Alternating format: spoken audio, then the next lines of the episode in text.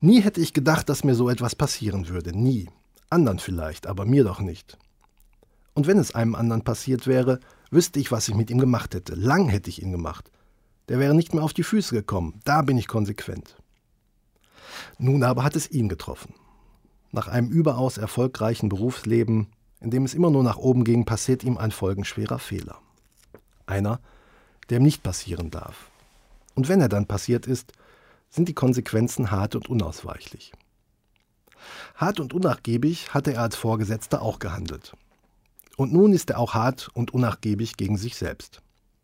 Solche Fehler sind einfach unverzeihlich, sagt er, und es klingt, als ob er in diesem Moment ein Urteil über sich selbst spricht. Wissen Sie, Herr Pfarrer, ich kann mir selber nicht verzeihen, sagt er. Ich kann es einfach nicht. Das ist das Schlimmste. Nicht die Häme der Kollegen, die mich noch nie mochten, und nicht die gut gemeinten Worte von denen, mit denen ich immer gut konnte. Mein Problem bin ich selbst. Wissen Sie, warum ich die Bibel so sehr mag, sage ich? Weil sie oft von Menschen erzählt, die sich selbst die größten Probleme eingebrockt haben. Jakob zum Beispiel ist so einer.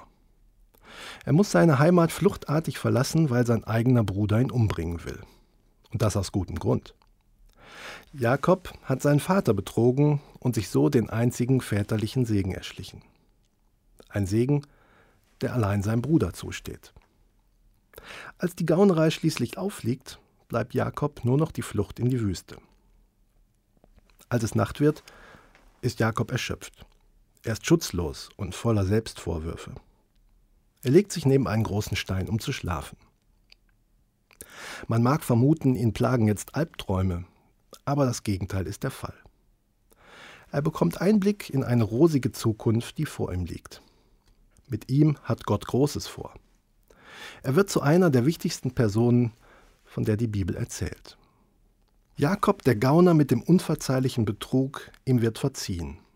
Ausgerechnet ihm sagt Gott, siehe, ich bin mit dir und ich will dich behüten, wohin du auch gehst.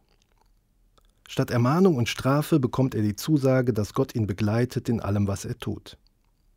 Nie hätte ich gedacht, dass mir so etwas passieren würde, nie. Das hat Jakob vielleicht auch gedacht und dabei gemerkt, Gott ist mir näher, als ich mir selbst nah sein kann.